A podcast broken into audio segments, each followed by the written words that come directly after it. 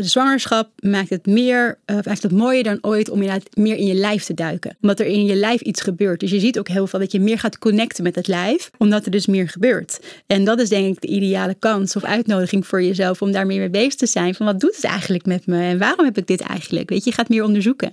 En het mooiste denk ik ook, als je dat nu voor jezelf gaat doen, kan je dat straks ook heel mooi meegeven aan je kindje. Dit is Sharon Asher, ortomoleculair therapeut en voedingsdeskundige bij Voeding Maak Je Beter. En je luistert naar Mama en de podcast seizoen 2. Van contact maken met de baby in je buik tot het slikken van placentapillen. In dit nieuwe seizoen ga ik, Nina Pierson, weer in gesprek met deskundigen op het gebied van zwangerschap, geboorte en de kraamtijd. Waar jij als vrouw centraal staat. Want naast een baby wordt er ook een moeder geboren. En dat verdient minstens zoveel aandacht. Maar nu eerst tijd voor wat leuks. Mijn partner van vandaag is namelijk Abbott Kidneys. En Abbott Kidneys maakt heerlijke plantaardige biologische producten. Ik ben eigenlijk al een hele tijd verslaafd aan hun kokosjoghurt. Sterker nog, ik heb hun kokosjoghurt als basis gebruikt voor een van mijn lievelingsrecepten uit het boek. De kokos chia pudding met blauwe bessenkompot. En eigenlijk maak ik het nog steeds heel vaak voor het ontbijt, want de meisjes vinden het ook heel erg lekker. Het leuke is dat het een jong Amsterdams merk is met de idealen op de goede plek. Net zoals wij bij sla vinden ze biologische ingrediënten belangrijk en voegen ze geen suiker of onnatuurlijke geur, kleur en smaakstoffen toe.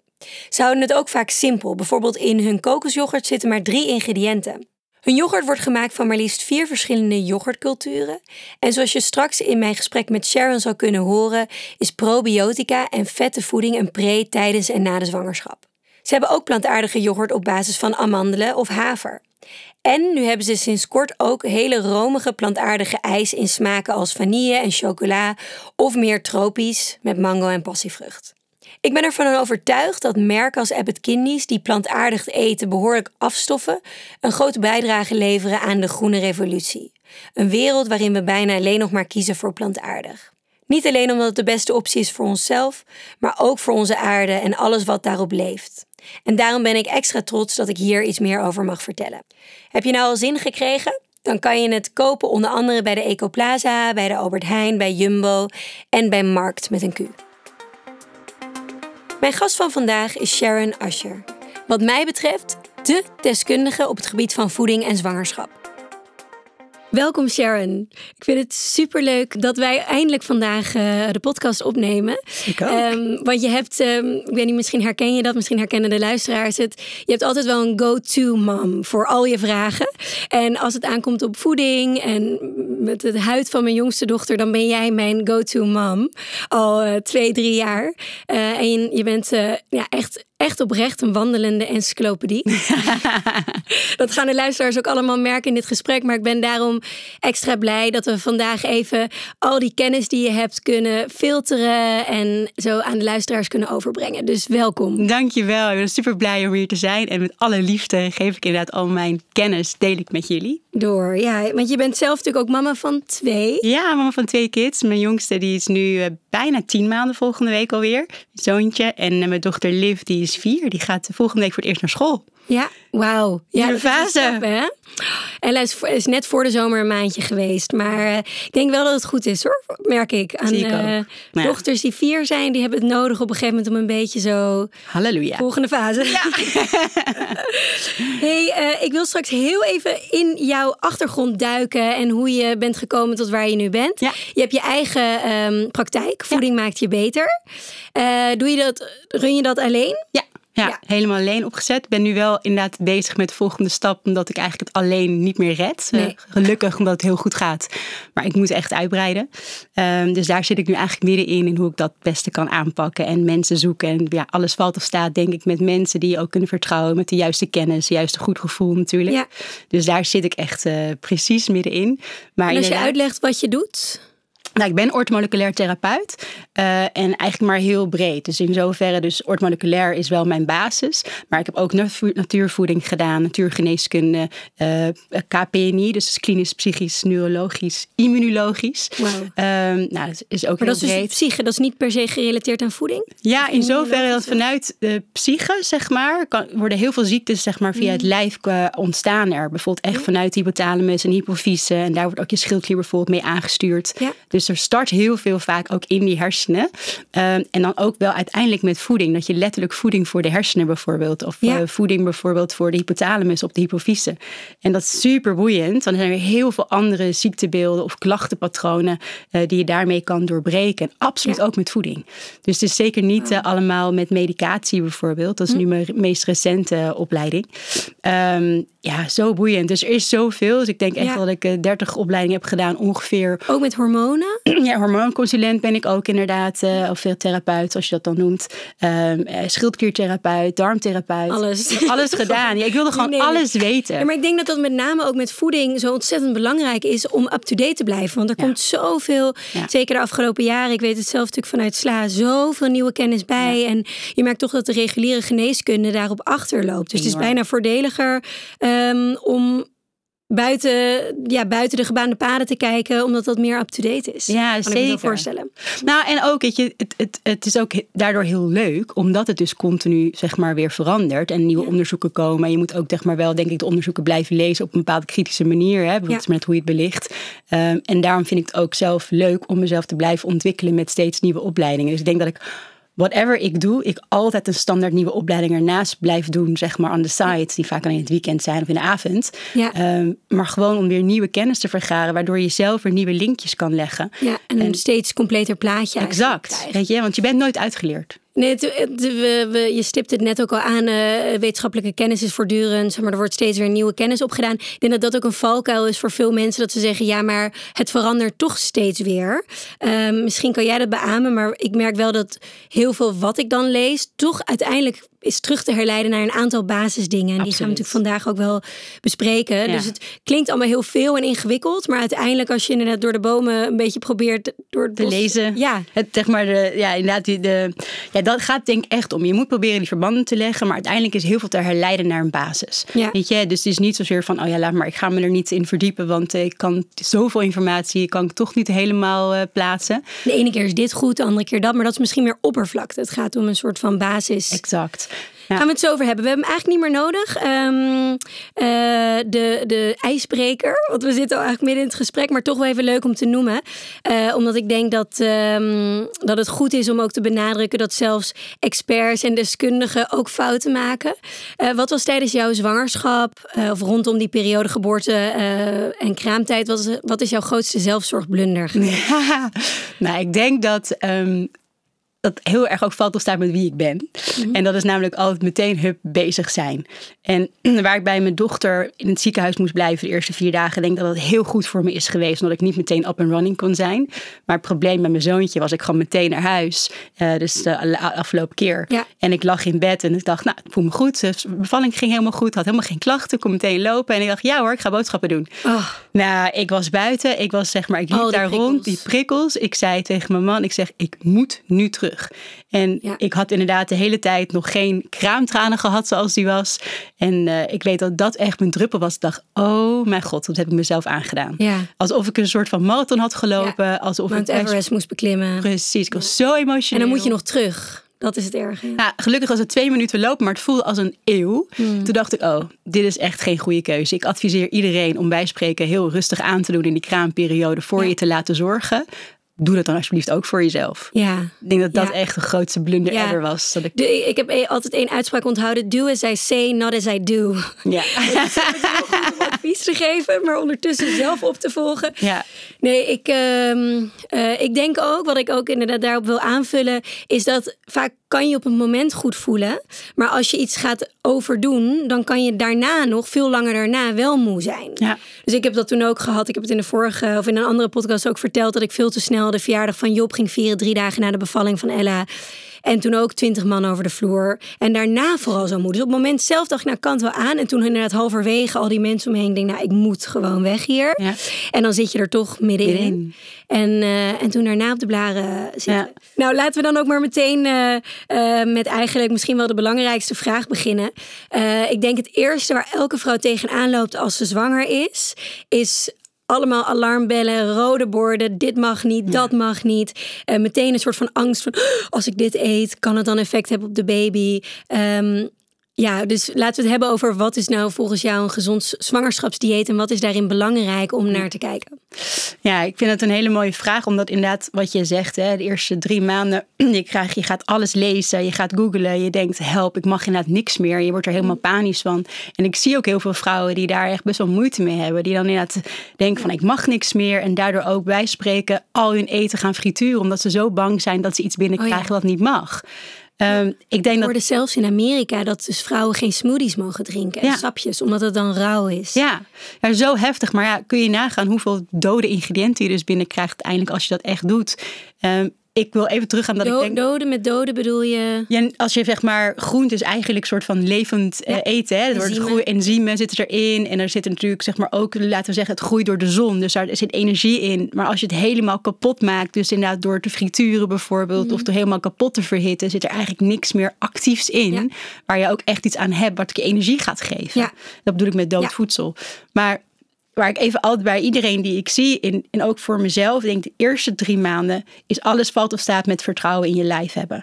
Dus je bent natuurlijk, je bent zwanger geworden, fantastisch. En dan die eerste drie maanden heb je echt wel wat credits uh, opgebouwd om zeg mhm. maar ook wat minder gezond te eten. Ja. Um, dus ik zeg altijd, de eerste drie maanden is overleven. Ja. Echt een soort survival. Ja, in mijn geval zeker. Precies, nou ja, dat. Weet je, dan zit je echt gewoon in de survival mode. En dan denk je wel voor jezelf, ik pak het wel weer op zodra ik me beter voel. Uh, en dat is denk ik wel stap één voor jezelf, dat je daar het beste aan kan vasthouden. Mhm. En natuurlijk naast alle regels van veiligheid, hè, is gewoon inderdaad alles heel goed wassen. Geen rauwe producten, uh, qua zeg maar dierlijke producten. Ja. Dus inderdaad over de melk en de vlees en de vis, dat allemaal vermijden. Maar soms denk ik, ja, vroeger wisten ze dit allemaal niet en er zijn ook allemaal baby's uitgekomen. Hoe, hoe kijk je daar tegenaan? Is het, het is allemaal wel het voorzorg, hè? Ja, en extreme. Ja. En het is ook misschien belangrijk om te benadrukken, um, wat ik zelf ook. Ik heb uh, nou, in ieder geval wat we zelf bijbleven is... het is niet dat als je dan een keer per ongeluk... misschien een keer een, een rauwe kaas hebt gegeten... omdat je dat niet door had... dat je dan per se meteen iets krijgt. Het is natuurlijk alleen maar... het gaat om een verhoogder risico. Kans, ja. Nou, en kijk, we hebben natuurlijk allemaal mooie mechanismes in ons lijf... die het kunnen afbreken. Hè? Dus het wil niet inderdaad meteen dat je, zijn, dat je zeg maar, bent besmet met iets. Want je hebt nog maagzuur, je hebt speeksel... je hebt zeg maar darmkanaal. Die breken allemaal dingen af. Je immuunsysteem gaat het onderzoeken zodra je eet... om dat af te breken. Je ziet het heel vaak dat op het moment dat jij bijvoorbeeld een verzwakt immuunsysteem hebt, dat het zeg maar daar minder gaat, dat je daar nog een hoger risico op hebt. Maar je moet je voorstellen, als jij iets eet en het komt in dat maagzuur, wat ongeveer een pH-waarde verzuring heeft van 2, wat bijna zoutzuur is, ja. daar gaat heel veel echt in kapot. Ja. Uh, dus tuurlijk hoeven we het niet allemaal heel spastisch te doen. Alleen het is wel een gevalletje wat we, wat we in Nederland echt doen, better safe than sorry. Ja. Um, en daar gaat dit vooral over. Maar wat je zegt, één keer iets verkeerds eten, don't worry. Weet je, dat is echt niet. Uh, het gaat meer over dat je gaat kijken dat je niet elke dag uh, rauwe zalm eet, bij zo'n spreken. Um, en ja, helemaal niet als je niet weet dat het zeg maar kakelvers net uit. Uh, want dat is natuurlijk ook anders. We leven in een stad, eten wordt vervoerd. Je weet nooit hoe lang iets al. Ja. Uh, is hoe vers iets eigenlijk is. Ik had een cliënt die zei: Ik ga op vakantie naar Japan. Als ik daar bij de afslag sta, mag ik daar dan vis eten? Ja. Ik zeg: Nou, eigenlijk is dat de beste vis die je kan krijgen. Ja. Zeg maar. Al die goede omega's. Precies, hup, meteen uit de zee, wild gevangen. Uh, fantastisch, geen kweekvis. Ja, ja, gewoon echt rauwe sushi. Fantastisch, supergoed voor je. Mag het dan niet, omdat er risico in zit? Daar zit niet zo heel groot risico in. Dus dat is denk ik het belangrijkste om te weten voor jezelf. Ja. En als je verder gaat kijken wat dan gewoon goed is, hè, is inderdaad een stukje balans. Um, in, en dan heb ik het over balans in dat je gaat kijken wat krijg ik binnen. Niet drie keer per dag hetzelfde eten. Proberen te variëren.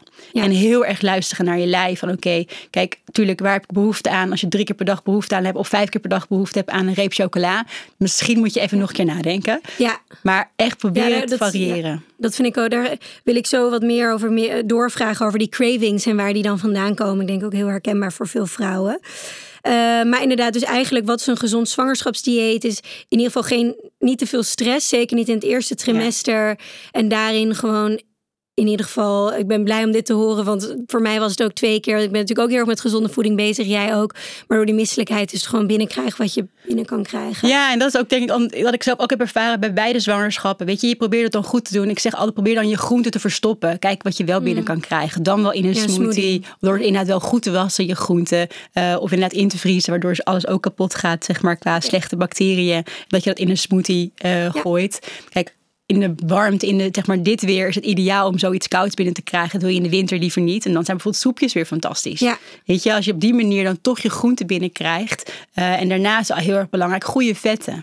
Want ik zie heel vaak dat vrouwen tijdens zwangerschap zoiets hebben van, oh, bang voor vetten, want ik mag niet te veel aankomen, help. Ja. Uh, maar alsjeblieft neem je goede vetten, avocado, olijven, olijfolie, Noten. uh, noten, zaden.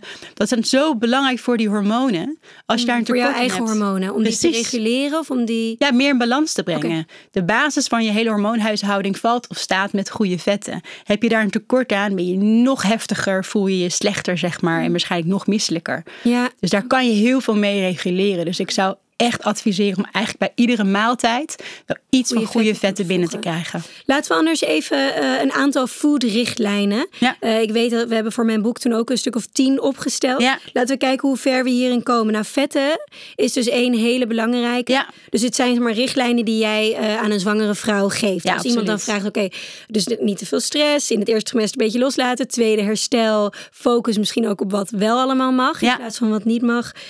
Maar dan, als je dan iets meer de diepte ingaat. Ehm goede vetten. Ja, goede vetten zijn belangrijk. Water drinken. Ja. En dan hanteer je eigenlijk altijd een beetje de formule, zeg maar rond de 30 milliliter keer je lichaamsgewicht. Dus we hebben natuurlijk altijd gezegd, je moet 2 liter water per dag drinken. Maar als iemand 50 kilo weegt of als iemand 100 kilo weegt, is niet logisch dat je evenveel moet drinken. Want water is feitelijk belangrijk voor natuurlijk ook voor reiniging. Weet je, je hebt heel veel vocht, je hebt heel veel bloed om te reinigen. Eh, en dat wordt alleen maar groter naarmate je ook aankomt binnen de zwangerschap. Ja. Dus eh, daarom is dat echt vocht belangrijk. Helpt het ook met je, ehm, dus HGC-hormoon, dat hormoon dat verantwoordelijk is volgens mij voor de misselijkheid. Ja. Helpt het ook om die wat uit te dunnen? Nou, dat niet zozeer. Het is eigenlijk echt wel meer voor een stukje. eh, het, het kan wel helpen om een beetje zeg maar verlichting te voelen. Ja. Maar het is ook wel voornamelijk dat zeg maar eten werkt daar eigenlijk beter op dan echt dan water, vocht, zeg maar. Ehm, maar het is wel een beetje per persoon anders. Want is- Hmm. je leidt als het ware een beetje je systeem af. Hè? Dus als je dus iets in je systeem krijgt, gaat het verwerken. Ja. Maar in water zit natuurlijk geen calorieën. Dus dat is maar heel klaar. precies. Ja. Ehm, Ja. Maar vocht eigenlijk is echt wel echt belangrijk. eh, Een stukje daarvoor. Ehm, dus die vet hebben we. Nou, groenten. Ja. Ja, is echt belangrijk. 350 gram per dag zou ideaal zijn. Ongeveer. Hè? Dus eh, En dan, dan zou je het wel in, wat is een maaltijd? Hoeveel gram zit daar in een gemiddelde? nou, het dat- verschilt natuurlijk eigenlijk wat je het best kan hanteren is gewoon bij twee maaltijden groente eten.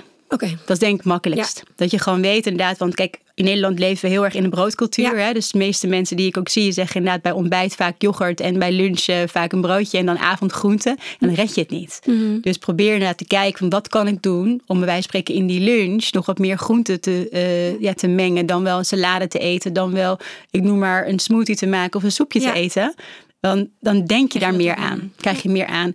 Plus dat er veel mineralen in zitten die je ook weer heel erg helpen. eh, als het ware om je ook gewoon meer energie te kunnen laten voelen. Ja. En je geeft natuurlijk door aan je kindje.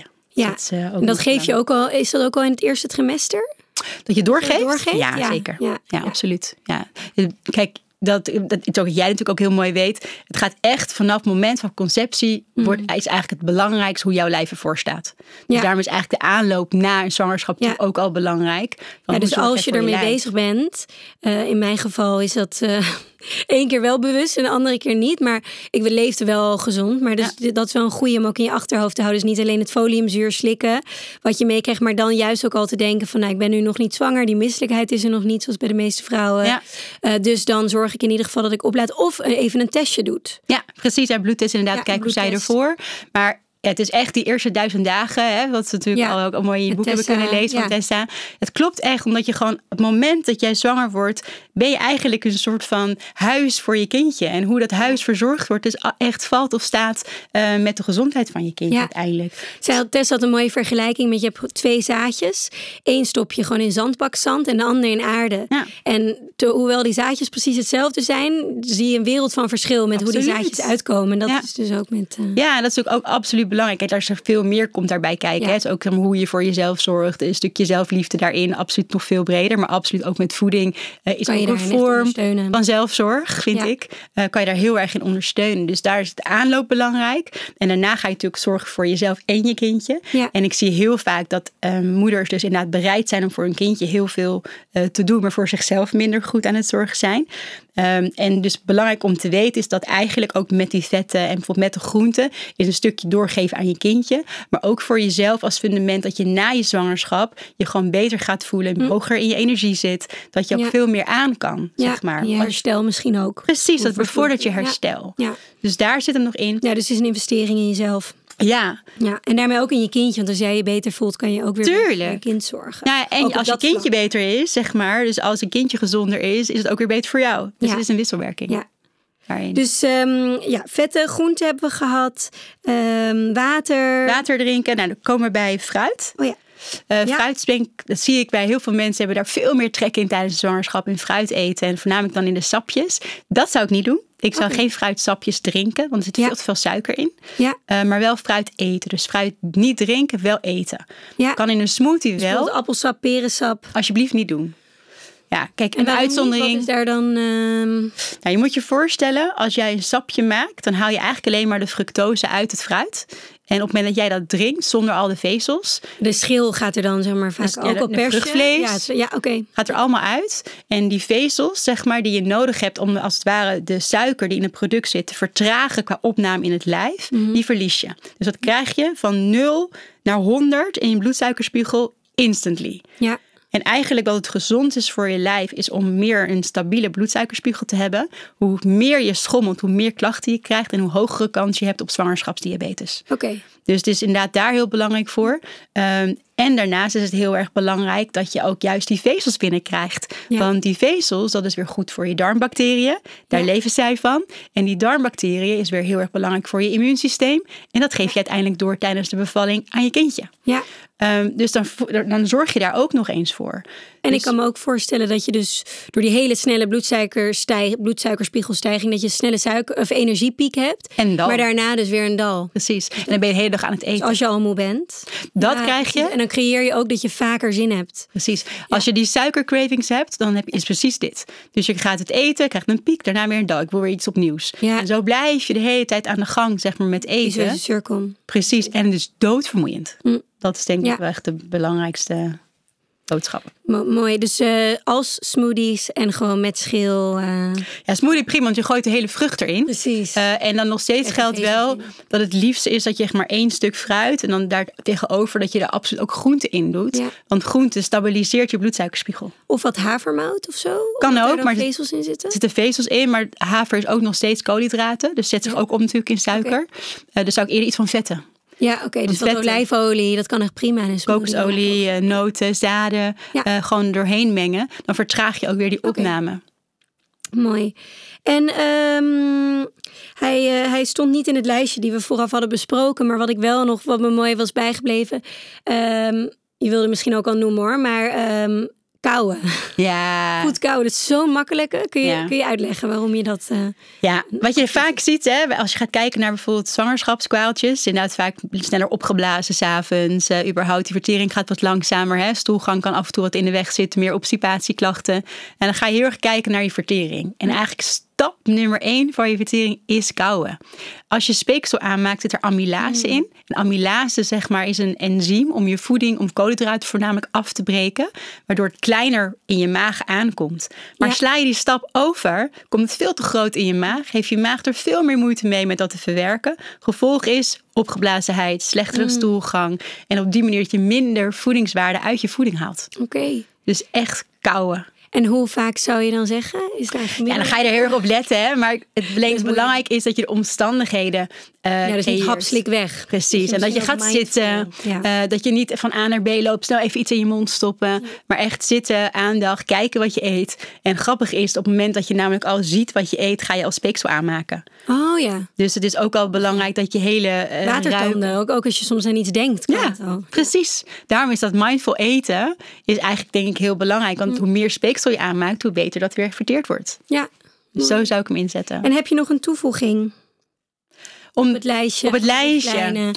Ja, kijk. Um, er zijn natuurlijk heel veel richtlijnen. En ik geloof Mm. alles dat er heel veel eh, ook persoonlijke situaties naar moet kijken. Hè? Zeg Ja. maar zeker wat je eet, waar je wel of niet goed tegen kan. Sommige mensen zijn bijvoorbeeld eh, qua noten gaan er niet heel erg goed op. Probeer er alternatieven te kijken. Ja. Het is niet zeg maar zo vast. Maar het is wel belangrijk dat je naar de belangrijkste li- richtlijnen, ook als je gaat kijken bijvoorbeeld naar koolhydraten, eh, granen meestal, hè, peulvruchten, kies inderdaad dan voor de volkoren varianten. Ja. Weet je, en niet voor de witte granen, want daar zit zeg maar ook veel minder, geen vezels nauwelijks in, sowieso in witte granen. En in de volkoren granen wel. Het vertraagt weer de opname. Ja. En ik denk de allerbelangrijkste is hierin echt die variatie. Oh ja. Dus op het moment dat jij gewend bent om te eten eh, in de ochtend de yoghurt noem of pap bijvoorbeeld. Mm. Ja, havermout, fantastisch. Heel goed. Vond ik ook prettig tijdens zwangerschap. Maar wissel hem dan bijvoorbeeld af met tef. Een ander graan wat ook heel erg lijkt op havermoutpap. Ja. Maar dan kan je daarmee wisselen. Heb je weer andere voedingsmiddelen. Ja, want waarom, wat doet je lichaam? Dat eh, is me ook altijd bijgebleven wat je me toen hebt verteld.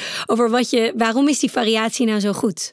Nou, ik denk dat het belangrijk is, we nemen een multivitamine. Je krijgt natuurlijk verschillende dingen binnen. Maar, Ja, ja. verschillende dingen dat je verschillende vitamine mineralen Ja. binnenkrijgt. Want je neemt niet voor niets ook een multi waar je van alles wat wil binnenkrijgen. Maar, dus dat is één kant, dat je gewoon echt die verschillende vitamine wil binnenkrijgen en mineralen.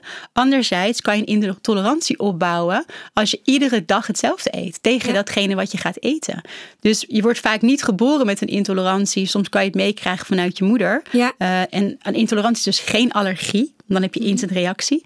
Maar noem maar eventjes, wel bekend is denk ik koemelk. Als, eh, we kregen als kind natuurlijk allemaal eh, koemelkpakjes eh, op school. School en thuis. En thuis. En melk moest belangrijk, want voor de calcium. En als ik zie hoeveel mensen een intolerantie hebben voor koemelk in mijn praktijk als ik die bloedtesten doe, nou, dat is gewoon niet normaal veel. Ja, het komt omdat we het veel te vaak elke dag eten. Want het in staat in de yoghurt, in de Kaas, kaas, in de melk. Ja. Weet je, en dan ineens gaat je lijf zeggen: Ja, hou eens even, dit heb ik echt veel te veel gehad. Hier heb ik geen trek meer in. En dan kan je er gewoon niet meer goed tegen. Ja, het is natuurlijk venijnig, want het komt in allemaal verschillende varianten voor. Ja, ja, dus het is eigenlijk een stukje Dus je- bewustwording. ja. En gelukkig leven we nu natuurlijk in een tijd waar er heel veel alternatieven zijn. Ja. Alleen moet je het weten. Ja, dus moet je er bewust van zijn. Dus wissel je af. Weet je, heel eerlijk, als je niet helemaal plantaardig eet en je eet wel af en toe koemelkproducten, fijn. Ja. Alleen doe het niet elke dag. Ja. Dus doe je het bijspreken drie keer per week met een Ja, dag het gaat om ertussen. een balans. Balans. Maar dat vind ik altijd zo. Als je, hoe meer je ervan weet, hoe makkelijker het is om die balans te vinden. Maar als je dus weinig weet over voeding en eten en weinig bewust van is, het, kan ik me voorstellen ook dat het echt als heel veel Ervaart. tegelijk voelt. Maar goed, als je dan denkt, oké, variatie, als je maar gewoon verschil. Dat lijkt mij wel een makkelijke regel om toe te passen als je weinig ervan af weet. Ja. Probeer gewoon te variëren. Ik wil er nog één dingetje aan toevoegen. Eh, ik weet niet of het dus nog steeds geldt, maar dat je je lichaam dus ook lui maakt. Ja. Toch? Als je dus altijd maar hetzelfde eet. Ja, precies. Je lichaam wordt niet meer nieuwsgierig. Dus Ja. moet je je voorstellen, op het moment dat jij inderdaad iets nieuws aanbiedt, gaat je lichaam het veel meer onderzoeken, als het ware afbreken om het goed te verteren. Eh, waardoor je natuurlijk eigenlijk soort van die voedingsmiddelen veel beter opneemt. En op het moment dat je al een enorme voorraad aan hebt aan de voedingsmiddelen die je gaat eten, ja, dan heeft je lichaam er eigenlijk minder aan. Dus zo hou je inderdaad je lijf soort van nieuwsgierig en daardoor is je vertering ook veel beter. Maar dat laatste wat ik hier een, eh, eh, aan toe wil voegen, wat misschien een makkelijke tip is. Ik zou voor mezelf gewoon drie tot vier ontbijtjes per week kiezen die je lekker vindt. Ja. En daarmee wisselen. En dat ook bij spreken voor de lunch. Dat je zegt van nou, ik vind dit lekker, dit lekker en dit lekker. Vandaag doe ik dit, morgen doe ik dat.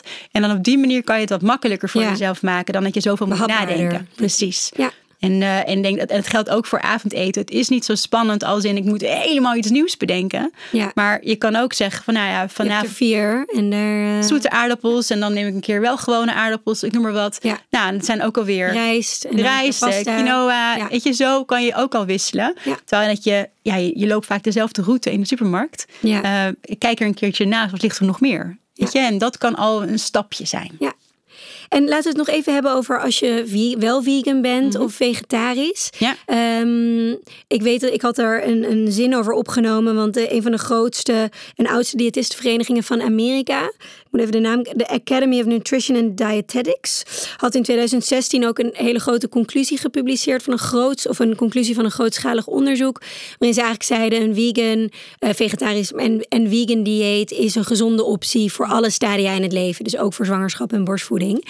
En ik denk dat daarin nog wel veel vooroordelen zitten. Ik krijg ook af en toe vragen van volgers van ik ben nu zwanger en ik wil ik ben al voornamelijk vegan. Is dat wel een veilige optie? Wat is jouw kijk daarop? Absoluut een veilige optie, alleen het is wel goed om aan te vullen. Dus weet je, als je dat bewust doet, kan je dat prima blijven doen. Alleen is het wel goed om te weten wat voor um, kansen je hebt qua tekorten en die aan te vullen, zeg maar met supplementen uh, of met alternatieven daarop. Ja. Dus het is zeker een hele goede basis. En het fijne is natuurlijk aan als plantaardige eten dat je het hele rauwe dierlijke producten ja. allemaal geen angsten voor hebt. Nee, want ik merkte dat ik was bij mijn tweede zwangerschap ben ik voornamelijk plantaardig gaan eten. Hoofdzakelijk, ik at dan nog af en toe. ik, een vis volgens mij heel af en toe en uh, boter, ghee. Maar voor de rest in het bijna niet. En dan merk je dat je eigenlijk alles mag eten. Ja, precies. Er zijn bijna geen restricties. Ja, daar, daar is het heel fijn in. Maar het is wel goed om te weten je moet wat wel echt weten hebt. wat je doet. Ja. ja, en dat is die, die uh, diëtistenvereniging die zei ook, het moet wel whole food zijn. Dus je hebt natuurlijk met het gevaar met vegan is heel veel bewerkt voedsel. En dus al die vleesalternatieven. Ja, veel soja. Veel soja. En dat is natuurlijk wel uh, ja, daar moet je echt ding. Op letten. Kijk. Dus, dus je advies is wel, als je, als je al vegan was, dan in de meeste gevallen tegenwoordig weten mensen echt wel heel goed wat ze doen. Ja. Dat is wel vaak ook, merk ik wel hoor. Als je dan vegan bent, dat je vaak meer over voeding ook weet. Of meer in het onderwerp verdiept. Hè? Ja.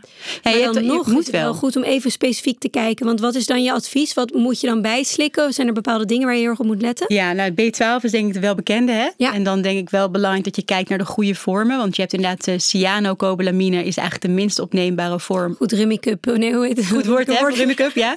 Uh, en het moet methylcobalamine zijn of adenosyl. Ja. Uh, in de vorm van een zuigtablet is eigenlijk het beste, omdat je het dan het beste opneemt via, je, uh, via je slijmvlies van je mond. En waarom zijn die varianten dan belangrijk? Omdat je dat beter opneemt? Ja, daar, daar kan je lijf direct iets mee. En cyanocobalamine moet nog omgezet worden, heel vaak. En de meeste, nou tenminste veel mensen kunnen dat dus niet omzetten. Okay. En dan wordt het niet goed opgenomen in de cellen waar het nodig is om energie te kunnen omzetten. Okay. Dus daar is het belangrijk voor. Um, nou, de andere vorm is belangrijk, zeg maar, dat kennen mensen vaak wel helemaal als je helemaal plantaardig eet, uh, is choline.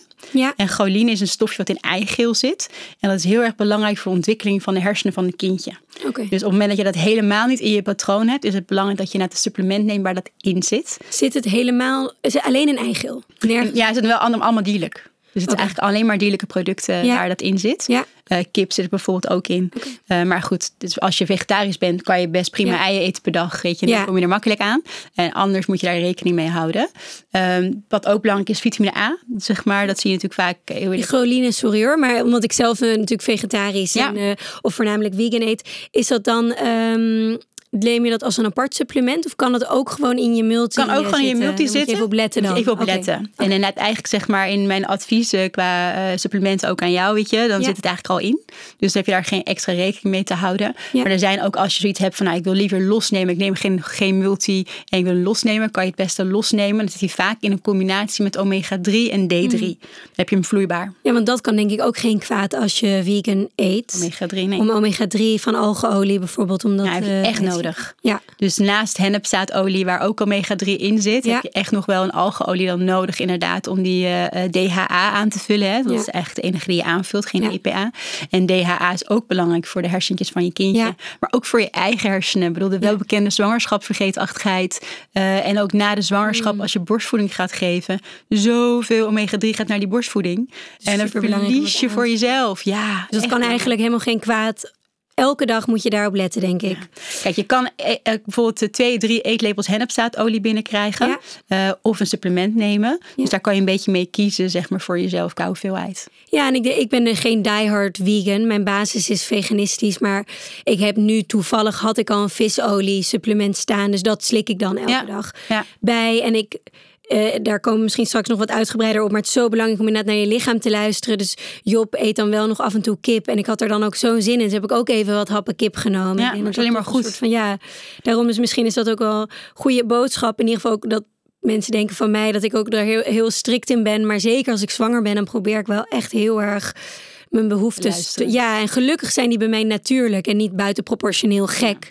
Maar ehm, Ja, en dat het ook oké is voor jezelf. Hè? Ja. Dat dat belangrijk is, dat je het zelf toestaat dat het mag. Ik, ik merk dat ook bij mijn laatste zwangerschap, waar ik inderdaad een op dat moment wel voornamelijk, nou, ik denk 99,5% plantaardig leefde, Ja. had ik zoveel behoefte inderdaad aan dierlijke producten. Dat ik echt dacht, wat gebeurt er? Ja. Een soort monster in mij wakker, weet je wel. Ik moet vlees eten. Wat is dit voor iets slechts?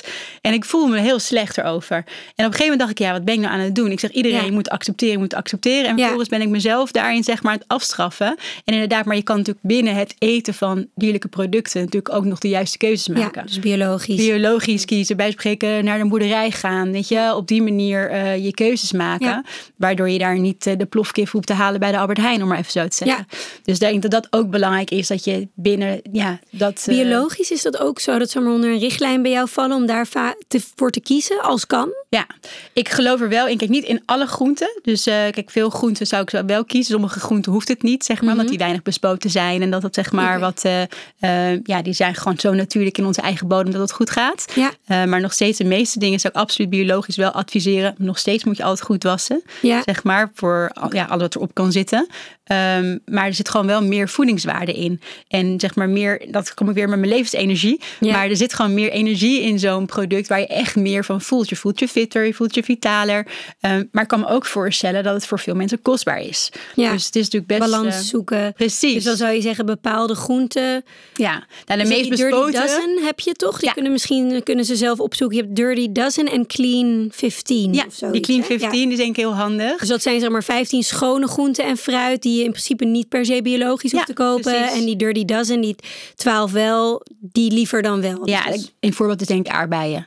En Ja. iemand kent iedereen wel dat de aardbeien eigenlijk als je ze regulier koopt, dat er zoveel gifstoffen in en zitten. druiven. Ja, en druiven ook Ja. inderdaad. Dus dat is echt wel echt wel belangrijk om die gewoon biologisch te kopen. Eh, dus daar zou ik zeker op letten. Eh, nog twee dingen en dan eh, gaan we naar het volgende. Ehm, eh, ijzer. Ja, Hoe zit ijzer dat? is belangrijk. Ja. Eh, goed om altijd even te checken van oké, hoe is je ijzerwaarde? Hè? Vaak weet je wel van jezelf. je Verloskundige doet dat ook wel. Precies. Dat is eigenlijk een standaard eh, wat zij doen. Meestal als je een goede multi hebt, zit die ook wel goed in, zeg maar, in de actieve vorm. Eh, mocht je het nou extra nodig hebben, kan je altijd ook een supplement ernaast zitten, zetten. Mhm. Ehm, en qua ijzer is het goed om op te letten, want je ziet heel vaak dat mensen daar extra obstipatie van krijgen. Omdat Als je ijzer het te, stopt. te veel neemt? Of Nou, überhaupt Oh, oké. ijzer dat doet, zeg Oh, maar. Ehm, dus dat kan je altijd voor jezelf even opletten, dat je extra die vezels vo- en vocht Ja. zeg maar inneemt. Anders kan dat wel vervelend voor je zijn. Ja. Dat hoor ik heel veel. Ehm, dus ijzer absoluut is daar nog even extra belangrijk. Komt dat ijzertekort wat vrouwen zeg maar, in de zwangerschap sneller kunnen krijgen doordat we er zoveel extra bloed aanmaken? Ik geloof 2 liter. Ja, absoluut. Ja, dus dan verdunt het bloed en Ja, dan eh, ja. Zeker waar. En ijzer is natuurlijk belangrijk om zuurstof te transporteren in het lijf. Hm. Dus die zuurstoftransport, wat natuurlijk ook naar je kindje gaat. Dus ja, als dat dus veel te laag is, gaat er minder zuurstof ook naar je kindje. En daar is hij belangrijk voor. Ja. Eh, en daarin kan je wel heel veel dingen doen als in vitamine C rijke voeding bij je maaltijd toevoegen om meer ijzer uit je voeding te halen. Ja. Eh, citroen bij je spinazie. Ja, bijvoorbeeld. Maar ook bijvoorbeeld peterselie zit veel meer vitamine C in dan in citroen. En kiwi is nog veel rijker. Oh, wow. Ook in paprika. Broccoli. Broccoli, Ja. paprika, groene groenten is rijker dan überhaupt de citrusvrucht aan vitamine C. Dus dat kan je allemaal erbij nemen. Mm. Ja. En dan neem je er meer uit je voeding op, eh, bijvoorbeeld. En als je iets wil doen, dat echt eh, ook voor na de zwangerschap, om je ijzerwaarde op te krikken. Dit is weliswaar niet eh, plantaardig, maar is bone broth. Eh, dat is net getrokken van bijvoorbeeld kippenbotten. Dan wel echt de biologische variant kopen. Ja. Het wordt vaak drie dagen gekookt. En dan haal je al het ijzer en mineralen uit die botten. En dat is zo'n powerfood, zeg maar. Om, Ja, in de eh, Ayurveda en in de Chinese, medici- Chinese geneeswijze is dat echt een soort van heilige graal ja, in de kraamtijd. Ja, absoluut. Ja, zeker. En misschien als laatste nog aanstippen die supplementen. Dus je adviseert in principe, eh, eh, dat is het makkelijkste, Ja. een multi. Ja, een basis multi eigenlijk waar je alles in hebt. Dus zeg maar vitamine A, choline, zeg maar. En dan los een omega 3 ijzer zit erin. Is dat even voor om het makkelijk te maken, eh, kan je daarin een aantal merken adviseren?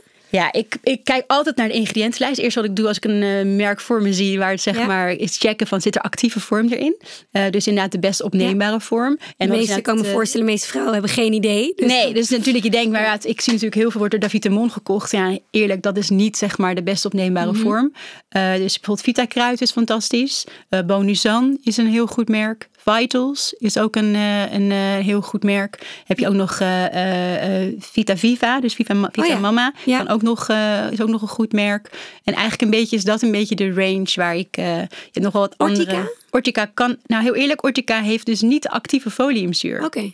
Dus uh, uh, folaat is zeg maar de actieve vorm van foliumzuur. Dus eerlijk, als je dus foliumzuur slikt, niet die van de kruidvat of de etels, maar echt de actieve vorm ja, folaat uh, nemen. Dat zit ook in eten. De reden, misschien even een korte achtergrond, dat dus foliumzuur, dat kan je beter bewaren of zo. Hè? In een, dus daarom maken we er niet-actieve variant van. Maar de natuurlijke variant is in principe folaat. Ja, precies. Dat haal je natuurlijk uit voeding, uit frambozen en uit groene groenten ook weer. Um, maar in principe, wat belangrijk is, foliumzuur moet dus omgezet worden in het lijf naar folaat. En dat gaat vaak heel lastig. Mm. Uh, en foliumzuur en B12 werkt weer heel erg samen, ook voor, voor zeg maar um, uh, de ijzer. Dat is ook belangrijk. Dus als jij standaard ijzertekort hebt, kan het ook komen door een foliumzuurtekort uh, of door een uh, B12 tekort. Dus die zijn eigenlijk werken een beetje met elkaar samen. samen. Ja. Je zei nog omega-3? Ja, omega-3. los nog, ja. Dus dat is inderdaad een losse die ik zou nemen. En wat je extra nog zou kunnen nemen, het hangt of valt of staat eigenlijk met klachten. Uh, magnesium. Oh ja. uh, magnesium bijvoorbeeld, ga je slechter slapen, heb je rusteloze benen, spierspanningen. Hm. Uh, een signaal is echt een trillend ooglid, dat je gewoon weet van oké, ik heb magnesiumtekort. Oké. Okay. Dat zeg maar is denk ik belangrijk, want je verbruikt heel veel magnesium tijdens de zwangerschap. Überhaupt als je stress hebt. Nou, als je al misschien al een kind hebt rondlopen en je slaapt niet zo heel erg goed, ben je echt soort... Dan zit hij al laag. Zit hij al heel erg laag. Dus dan zou ik er altijd magnesium naast zetten in de avond. En dan de beste vorm daarvan is eigenlijk of magnesium tauraat of magnesium biglycinaat met taurine erin voor de opname. Ja, en dat is uh, ook diezelfde merken die je noemde, die hebben dat allemaal. Absoluut. Ja, oké. dus daar, ja. als je daar zit, dan zit je wel. Uh, en dat is een standaard. En dan mis ik nog één. Uh, en dat is natuurlijk probiotica. Oh ja. en probiotica is, kan je zeg maar, hoef je niet de hele zwangerschap door te nemen. Dan kan je bij spreken zeggen van, nou ja, de laatste trimester zou ik het iedereen aanraden wel te ja. doen. Om die darmflora als het ware klaar te stomen voor de bevalling. Mm -hmm. en daarvoor kan je bij spreken maand op maand afdoen. Oké. Okay. Dat je op die manier zeg Neem je maar, een maand lang elke dag. Ja, en dan weer maand probiotica niet. supplement. Ja. ja. en dat is ook meer voor die darmgezondheid. Ook als je last hebt van je stoelgang bijvoorbeeld, ja. kan het heel erg aanvullen. En wat misschien heel mooi is om te weten, is uh, met een probiotica of het aanvullen van goede bacteriën, uh, verminder je kans op allergieën bij je kindje. Dus dat is denk ik ook wel fijn natuurlijk. Ja. En je kan ook nog gefermenteerde voeding eten. Dus ja. uh, veel fermentatie is ook een soort van probiotica. Zo moet je denken aan zuurkool. Kimchi. Ja. Zo wat pittig misschien ja. voor tijdens ik, ik heb altijd pittige cravings gehad. Ze adviseren dan niet te veel chili als je zwanger bent. Maar ik moest gewoon. Ik, overal gooide ik ook jalapeno's op. Dus voor jou kimchi zou zeg maar heel erg goed geweest zijn. En uh, nou ja, natuurlijk als kefir. Op waterbasis kan je die nemen bijvoorbeeld. Oh, uh, is denk ik goed. En ik vind zelf de lekkerste. En gewone kefir? Ja, als je prima melk of koe ja. kan prima zijn. Uh, en ik zelf vond dat heel fijn om eentje met komkommer te maken. Dus gewoon komkommer te raspen, uh, wat azijn bij doen, een klein beetje oh, ja. honing, dat je altijd suiker bij moet doen hè, ja. voor, uh, voor de voor bacteriën. De fermentatie. fermentatie. Een beetje zout, mixen in een pot in de koelkast, paar uur gefermenteerd. Klaar. Klaar. Trouwens, met gember is dat ook echt een goeie. En ook supergoed tegen misselijkheid. Ja. Dus eigenlijk wat je bij de sushi krijgt, ja. dat kan je ook uh, prima zelf maken. En dan is het geel, maar als je daar dan een... Het recept staat in mijn boek. Als je daar dan een bietje bij toevoegt, ja. dan wordt hij dus roze. Wat leuk. Dus dat is ook meteen een leuke... Top idee. Ja, absoluut. Ja, um, ja, ik denk... Um, Misschien nog even mooi, je hebt het ook even aangestipt, maar het is natuurlijk de kunst om met al deze adviezen om gewoon naar je lichaam te leren luisteren. Ik denk dat dat best wel moeilijk is hè? vandaag de dag in deze maatschappij. Ik weet niet hoe het is gekomen, maar we zijn steeds verder afkomen te staan van ons lichaam. Ja. Um, heb je daar nog een advies in hoe je daar beter in kan worden? Ja, dit is ook weer typisch zo'n advies wat ik geef aan andere mensen die ik ook aan mezelf mag vertellen. Dus ik moet eigenlijk steeds in de spiegel zeggen. Practice what um, you preach. Ja, absoluut. Maar dat is echt wel rustmomenten inbouwen. Okay. Weet je, inderdaad naar je lijf luisteren. Want op een gegeven moment ben je zo aan het doorracen dat je zo steeds in je hoofd zit. Kijk maar bijvoorbeeld naar je ademhaling. Ja. Weet je hoe vaak je eigenlijk hoog in je ademhaling zit, terwijl je veel meer naar je buik moet ademen. En op het moment dat je in die buik zit, ga je ook veel meer voelen. Uh, ja. En dat is denk ik belangrijk. En ik zou ook heel erg ik heb proberen een stukje vertrouwen te hebben in je lijf. Je lijf doet het echt heel goed en kan dit, weet je. Dat is denk ja. ik ook belangrijk om te weten. Ja. En ik kan me voorstellen dat sommige dingen heel onzeker zijn, want je ziet niks en je weet het niet wat er in die buik mm. gebeurt. Um, maar probeer wel daarin veel vertrouwen te hebben en echt te luisteren. En ergens denk ik dat wat ik altijd heb gezegd is van als je ook maar ergens twijfelt dat er iets niet is of je bent onzeker, vraag hulp. Ja, vraag hulp. Zo belangrijk. Zo belangrijk. Ja. Blijf niet met je onzekerheid rondlopen, nee, want stress want creëert stress, precies. Is ja. echt een grootste boosdoener. Ja. ja. ik denk dat het beste is. Hoe zit het met die zwangerschapscravings? Ja. Waarom heb je als zwangere vrouw, zelfs ik, ik ben al twaalf jaar vegetariër, super veel zin in vlees? Ja. Of nou, super veel, maar gewoon dat je echt voelt van, ik, ik hoef nooit de kip mee te eten bij mijn man. En nu ineens uh, zie ik mijn hand al naar het bord gaan. Ja, grappig is dat, hè? Ja, het lijf geeft gewoon aan wat het nodig heeft. Mhm. En ik denk dat dat belangrijk is. Je hebt natuurlijk meer behoefte aan eiwitten tijdens de zwangerschap, zeg maar, ook voor de Ja, dat opbouw zijn de van bouwstenen, toch? bouwstenen van, de, van alles eigenlijk. Ehm, dus ik geloof heel erg, cravings komt altijd voort uit iets wat je lijf nodig heeft. En als je bijvoorbeeld kijkt van eh, cravings naar chocola, hè, dus er zit natuurlijk heel veel magnesium in chocola. Nou, je verbruikt heel veel magnesium, dus dan ga je cravings krijgen. Alleen weten wij soms nog niet wat die cravings ons proberen te vertellen. Dat is de onderliggende boodschap. Precies, weet je, als het nou suiker is, wat is het dan? Is het dan energie? Ja. Of is het suiker? En als je naar energie gaat kijken, kan je beter dingen kiezen als bijvoorbeeld ehm, eh, één goede vet. Er zit veel meer energie in. Ja. Eh, en bijvoorbeeld volkoren granen waar meer energie in zit. Dus dat zijn wel belangrijke dingen dat je begrijpt. Oké, Ja. wat is die craving precies? Ja, dus als je een craving voor iets hebt, kan je het eventueel ook opzoeken. Ja. Of aan een deskundige vragen van ik heb hier heel erg zin in. Wat, eh, Wat vertelt wat voor mij? bouwstenen zitten daarin? Of wat, wat, ja. Wat vertelt het mij? Ja, het is echt letterlijk, denk ik, gebruik je lijf als klankbord. En op het moment dat jij niet kan herleiden, vraag om hulp of ga het even inderdaad checken wat dat kan zijn. Maar voor alles is wel een reden. Daarom ook inderdaad voor jou, voor kip. Ja, dat kan inderdaad extra B12 eh, nodig hebben, extra ijzer nodig hebben, extra eiwitten nodig hebben. Misschien wel gewoon Ja. ietsjes meer omega-6 nodig hebben om even wat meer fundament te creëren. eh, om die balans beter te houden. Ja, er zijn heel veel manieren waarom dat zou zijn. Is het dan slecht? Nee, natuurlijk Nee. niet. Heb Nee. je lijf gewoon nodig. Ik denk ook dat voordat vrouwen denken, hoe, weet je, het duizelt. Maar het is misschien ook, zie het ook een beetje als een kans om meer te ontdekken over je lichaam en Ja. over voeding. Er is zoveel meer bekend nu. Je bent wat je eet. Je kan Ja. je leven verlengen en de kwaliteit van je leven ook. En ik denk dat zwangerschap misschien juist een heel mooi moment is en een extra motivatie om daar toch een beetje in te duiken. Nou, en ik vind het, eh, zwangerschap maakt het meer, maakt het mooier dan ooit om inderdaad meer in je lijf te duiken. Ja. Omdat er in je lijf iets gebeurt. Dus je ziet ook heel veel dat je meer gaat connecten met het lijf, omdat er dus meer gebeurt. En dat is denk ik de ideale kans of Ja. uitnodiging voor jezelf om daar meer mee bezig te zijn. Van wat doet het eigenlijk met me en waarom heb ik dit eigenlijk? Weet je, je gaat meer onderzoeken. En het mooiste denk ik ook, als je dat nu voor jezelf gaat doen, kan je dat straks ook heel mooi meegeven aan je kindje. Ja. Ik, ehm, ik denk ook misschien als laatste nog ehm, over dit onderwerp met die cravings. Dat, dat in ieder geval voor mij geldt dat de basis, zolang die goed is. Dus zeg 85% doe ik het goed. eh, of misschien soms 80%. En ook af en toe neem ik dat super lekkere, hele ongezonde chocoladetaartje. Omdat ik daar dan zo van geniet. En ik denk dat dat ook met die cravings ook. Dus goed om te weten. In ieder geval in eerste instantie wat ligt eronder. En kan ik mijn lijf op een betere manier voeden. Maar tuurlijk, toch? Ook af en toe. Heel eerlijk, hè? Dus ook mensen moeten ook leven. Dus houd Ja. lekker die 80-20 regel inderdaad aan. Ja. Weet je, inderdaad bij spreken dat je zegt van nou één of twee keer per week mag ik dat van mezelf echt goed doen.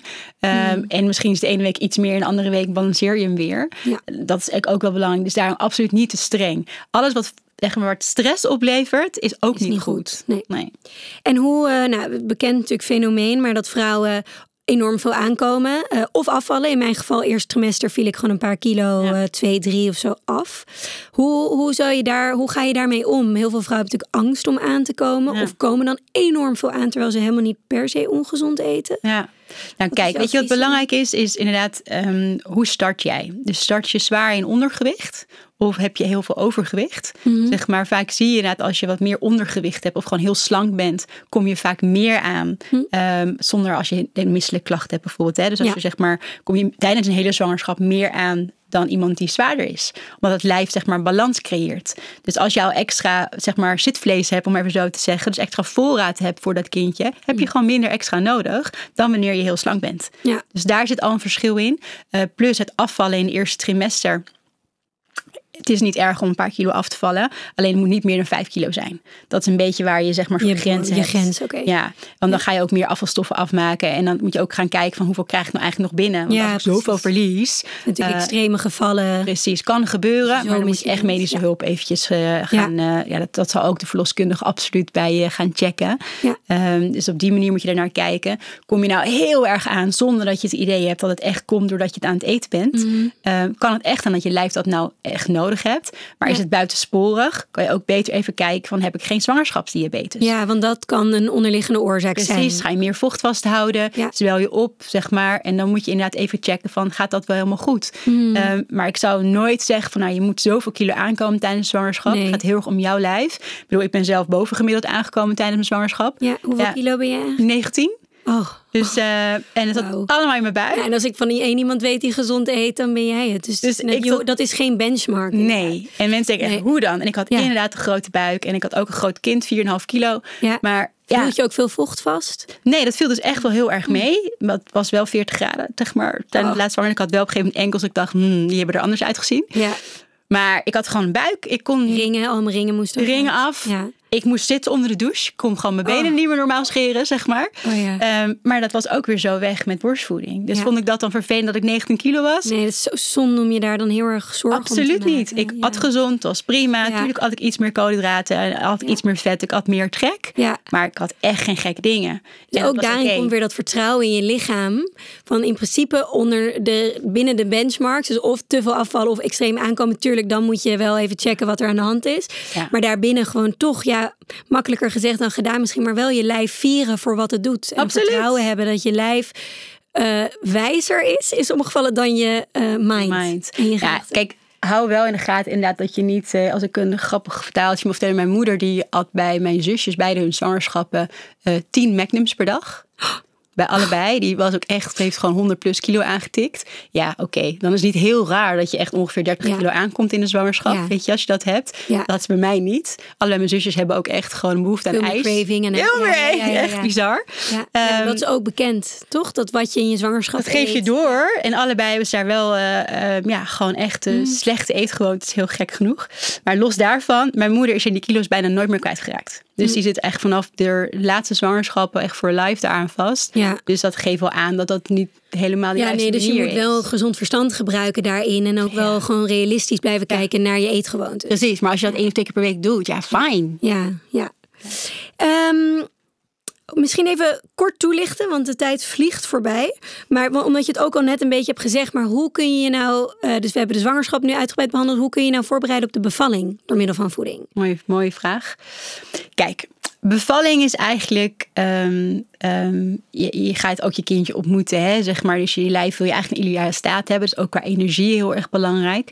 En voornamelijk in die laatste fase wil je het voornamelijk hebben over eh, goede vetten bijvoorbeeld. Die goede energie geven. Wat je doorgeeft, ook om die borstvoeding alvast voor te bereiden.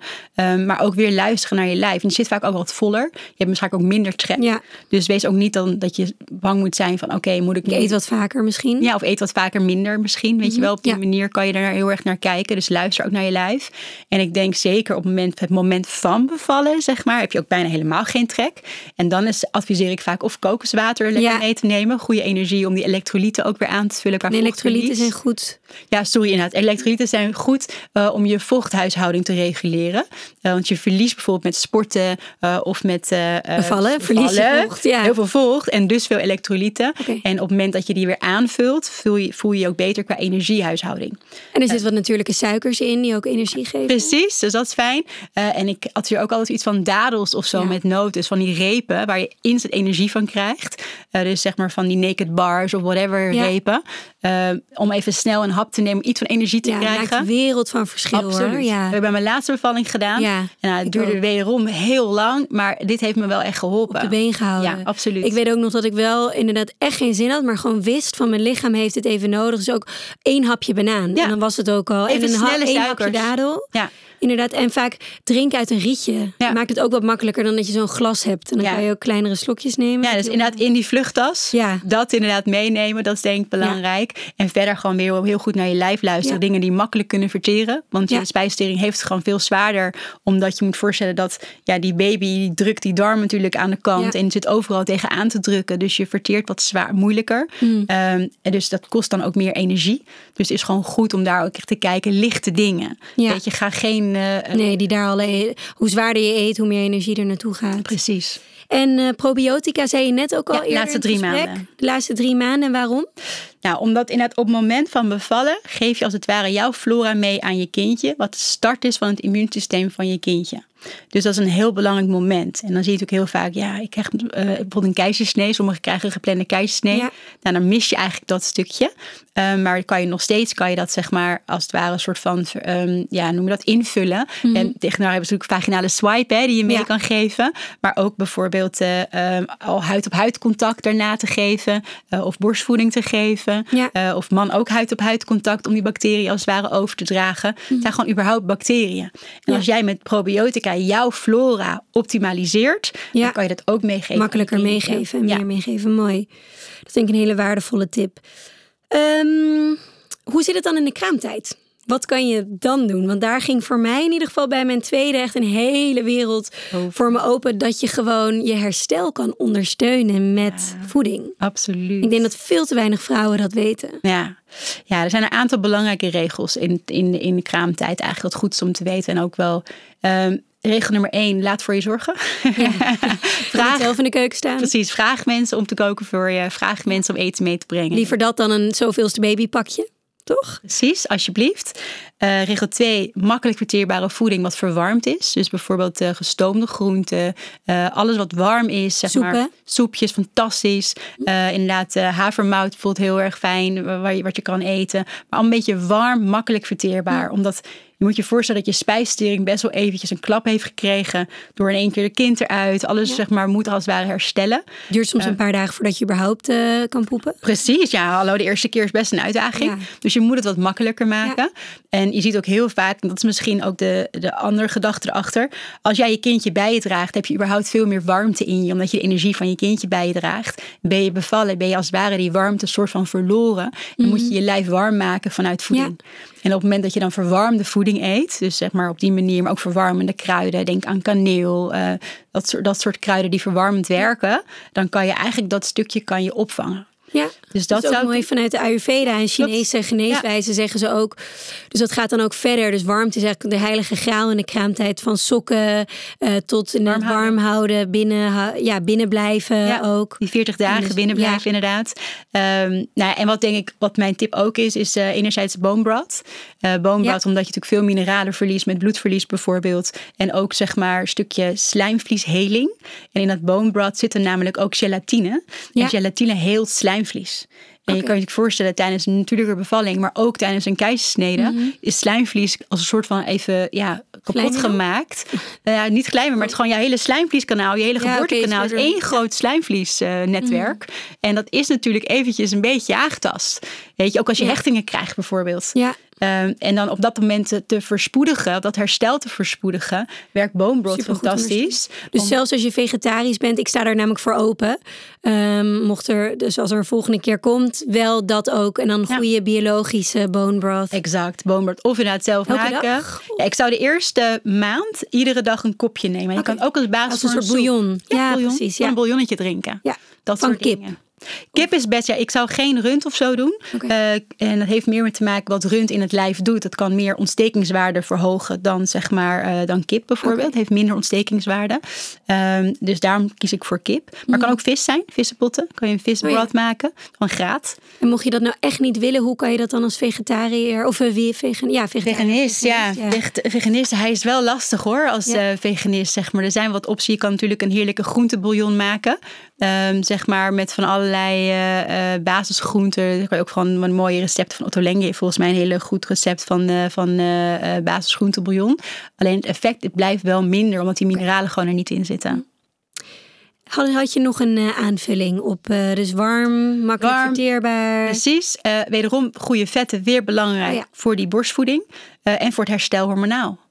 Hm. Dus daarin ook echt kijken en sla geen voor jezelf. Vergeet het niet, want ik weet hoe het gaat. Je bent met je babytje bezig de hele tijd. Uh, en je vergeet eigenlijk te eten.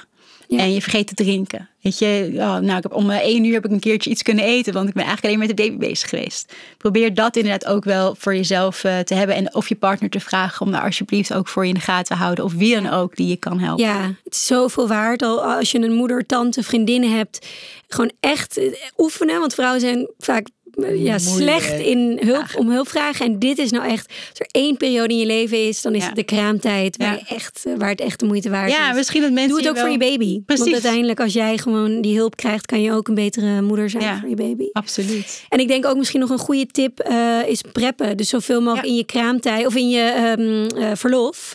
Dat je dan al wat soepjes maakt die je kan invriezen. In ieder geval je voorraadkast vult met, Ja. met voedzame dingen. Ja, precies. Als je niet je eigen vriezer vol kan gooien, doe het dan van iemand anders die je kent. Mag ik bij jou even wat eh, Ja. zeg maar stationeren? Ja, ja, ja. Eh, maar dat is absoluut ook altijd zeg. Probeer inderdaad juist dan juist veel voor te bereiden. Dat alleen maar opwarmen betreft. Ja. Of inderdaad gewoon opschrijven wat je wilt. Weet je wel, dat ook misschien goed om in kaart te brengen. Dat je Ja, niet precies. Dat als de kraamverzorgster beneden is. Kan en ik die je vragen ook wel eens van wat kan ik voor je maken. Ja.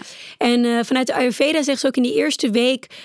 kies dan wel een keer voor witte rijst. Omdat dat wat makkelijker verteerbaar is. Is dat dan ook iets... Ja, absoluut. Makkelijk verteerbaar, maar wel altijd samen met groenten. Ja. Want dan inderdaad vertraag je weer de congee, opname. zo lekker. Dat is Ja. een Chinese rijstensoep. Ook met groenten daar doorheen. Met groenten eh, erin. Ja, top. Ja. Supergoed.